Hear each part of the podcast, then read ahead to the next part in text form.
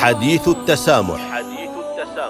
التواصل مع الحضارات والأمم يعزز التآلف الإنساني ويقدم انموذجا للتعايش مع الآخر وبما يؤدي إلى تحقيق أسباب السلام. حديث التسامح برنامج يعده ويقدمه سعادة الدكتور محمد بن سعيد المعمري.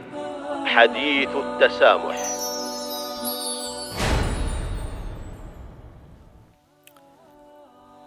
الحمد لله والصلاة والسلام على رسول الله وبعد.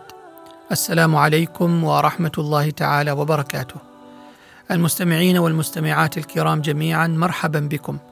في حديث آخر من حديث التسامح نكمل فيه ما تطرقنا إليه في الحلقة الماضية حول دور السياحة في تعزيز القيم المشتركة والتعارف بين الثقافات وتعزيز قيم التواصل الحضاري بين الأمم والشعوب. فاهلا وسهلا بكم جميعا. حديث التسامح. دعا القرآن الكريم إلى الترحل والتدبر وحث على السير في أرض الله الواسعة. والرسول صلى الله عليه وآله وسلم أمر أصحابه رضي الله عنهم بالهجرة إلى الحبشة ورحل هو عليه الصلاة والسلام في رحلة أرضية ثم رحلة إلى السماوات العلى وقام برحلة إلى الطائف. وهاجر إلى المدينة وقال كلمته المعروفة والله إنك لاحب أرض الله إلي وإنك لاحب أرض الله إلى الله ولولا أن أهلك أخرجوني منك ما خرجت.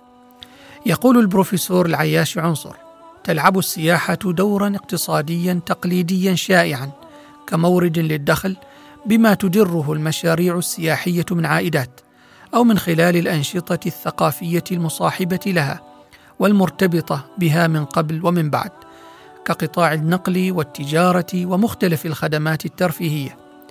ولكنها بالإضافة لذلك تقدم دورا اجتماعيا على غاية من الأهمية يتمثل في التعريف بثقافة البلد وتقاليده وفنونه وصناعاته وهو ما يمثل عاملا حاسما في بناء جسور التواصل والتبادل بين الشعوب والثقافات المختلفة. ويساعد على تعزيز الصورة الإيجابية للدولة والمجتمع لدى الآخرين.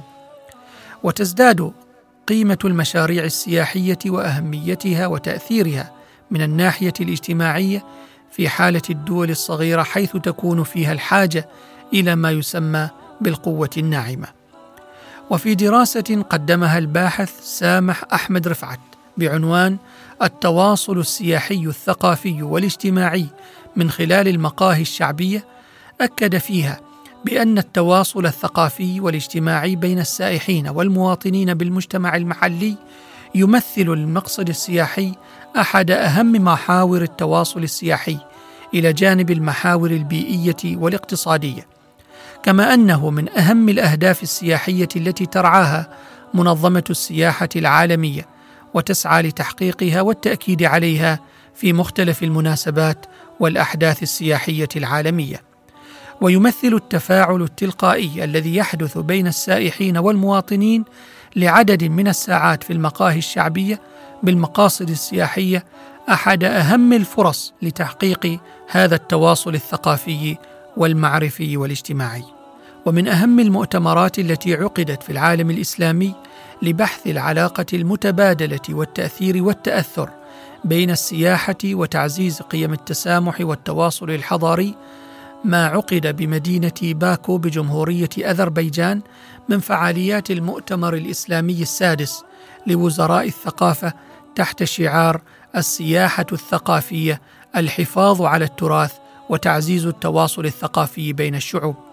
والذي أقيم خلال شهر أكتوبر من عام 2009 بمشاركة وزراء الثقافة في العالم الإسلامي.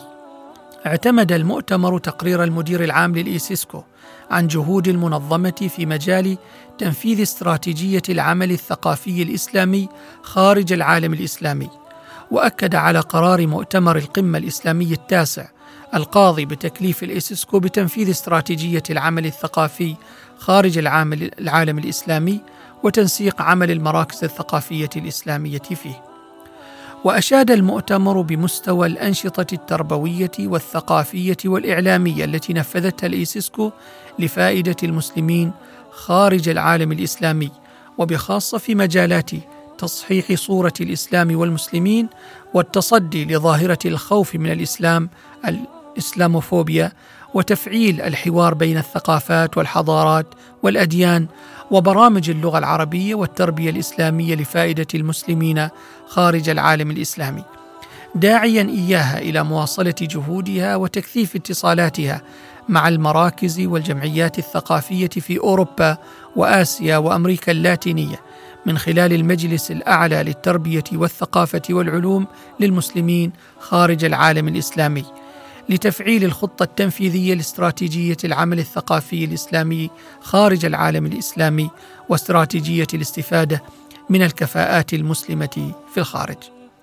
كما نوه المؤتمر ببرنامج الإيسيسكو لتكوين الأئمة المؤطرين للجاليات المسلمة خارج العالم الإسلامي في مجال نشر قيم الحوار والوسطية والاعتدال داعيا إياها إلى مواصلة عقد الدورات التدريبية والندوات الفكرية في هذا المجال ودعا الدول الأعضاء والمنظمات الإقليمية والدولية المهتمة والمعنية بالعمل الثقافي الإسلامي خارج العالم الإسلامي منوها بنهج الإدارة العامة لتوطيد علاقات التعاون والتنسيق مع السلطات الحكومية في الدول الأوروبية والآسيوية ودول أمريكا اللاتينية وإشراكها في تنفيذ أنشطتها لفائدة الجاليات المسلمة المقيمة في تلك الدول.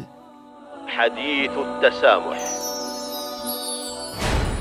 واعتمد هذا المؤتمر أيضا الجهود التي بذلت من أجل حماية التراث الثقافي والحضاري في العالم الإسلامي المعرضة للأخطار منوها بالخطوات الإجرائية التي اتخذتها من أجل إنشاء لجنة التراث الإسلامي تحت إشراف الإيسيسكو.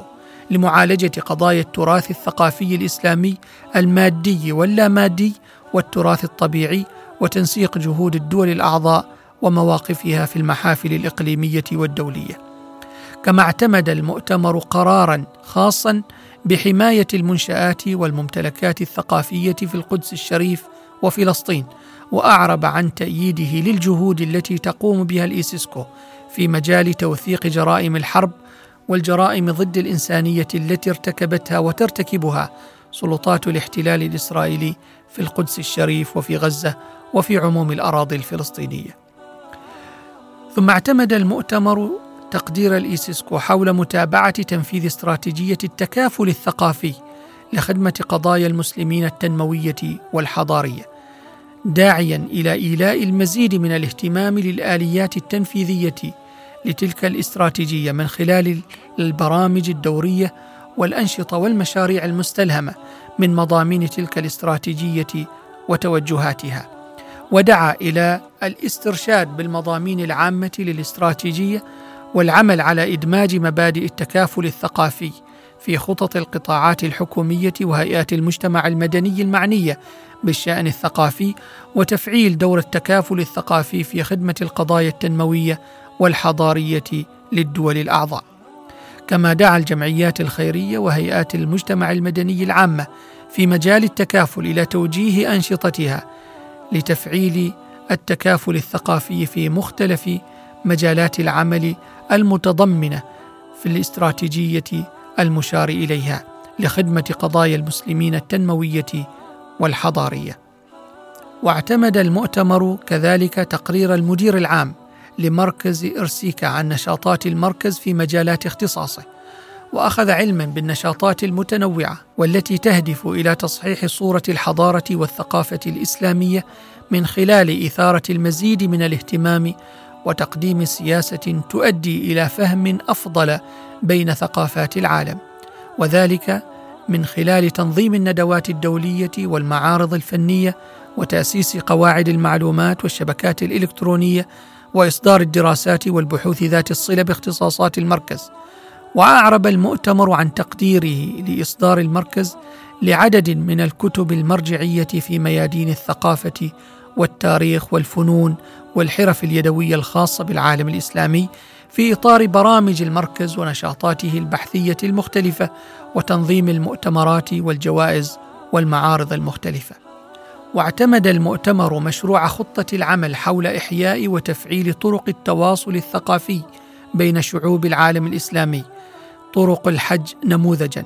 ودعا الدول الأعضاء ووزارات الاختصاص والمنظمات الإقليمية إلى التعاون مع الإيسيسكو من أجل إحياء وتفعيل التواصل الثقافي بين شعوب العالم الإسلامي.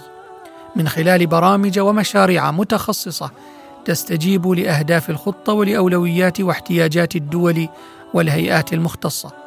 مؤكدين على دور طرق الحج في إبراز الوحدة الثقافية للعالم الإسلامي والتعريف بالتراث الحضاري المشترك والخصوصيات الاجتماعية في الدول الأعضاء وترسيخ أسس التعاون والتبادل الثقافي. حديث التسامح. وفي الختام أود مشاركتكم أعزائي المستمعين والمستمعات إلى كتاب السياحة التراثية Heritage Tourism لمؤلفيه دالين تيموثي وستيفن بويد والذي صدر عام 2003 كجزء من سلسلة بيرسون في مجال السياحة. يتكون الكتاب من مقدمة للمترجم ومقدمة للمؤلفين وتسعة فصول وقائمة للمراجع وثبتا للمصطلحات بالعربية والإنجليزية. هذا بالإضافة إلى عدد من الأشكال والصور التوضيحية والجداول التي تتضمن أمثلة عالمية للموضوعات التي يعالجها الكتاب. هناك ثمة نقص واضح في الكتب المؤلفة والمترجمة التي تعالج التراث والسياحة التراثية ما يجعل لهذا الكتاب أهمية بالغة خاصة مع الشمولية والتنوع التي اتصفت بهما فصوله التسع. يتضمن الكتاب تفصيلا أهمية السياحة في حياة الأفراد وكيف أنها أصبحت وسيلة مهمة لاكتساب خبرات وتجارب جديدة والتعرف إلى أناس جدد وذلك مما تحققه سياحة التراث والسياحة بشكل عام وبخاصة أن التراث والثقافة أصبحا يشكلان أربعين بالمئة تقريبا من دوافع السياحة حول العالم.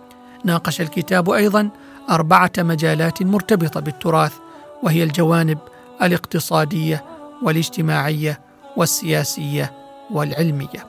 وبهذا نكمل الحديث حول دور السياحة في تعزيز القيم المشتركة والتعارف بين الثقافات والأمم والشعوب. وحتى نلقاكم في حلقة قادمة بإذن الله. نستودعكم الله الذي لا تضيع ودائعه. والسلام عليكم ورحمة الله تعالى وبركاته. حديث التسامح حديث التسامح التواصل مع الحضارات والأمم يعزز التآلف الإنساني ويقدم انموذجا للتعايش مع الآخر وبما يؤدي إلى تحقيق أسباب السلام. حديث التسامح برنامج يعده ويقدمه سعادة الدكتور محمد بن سعيد المعمري. حديث التسامح.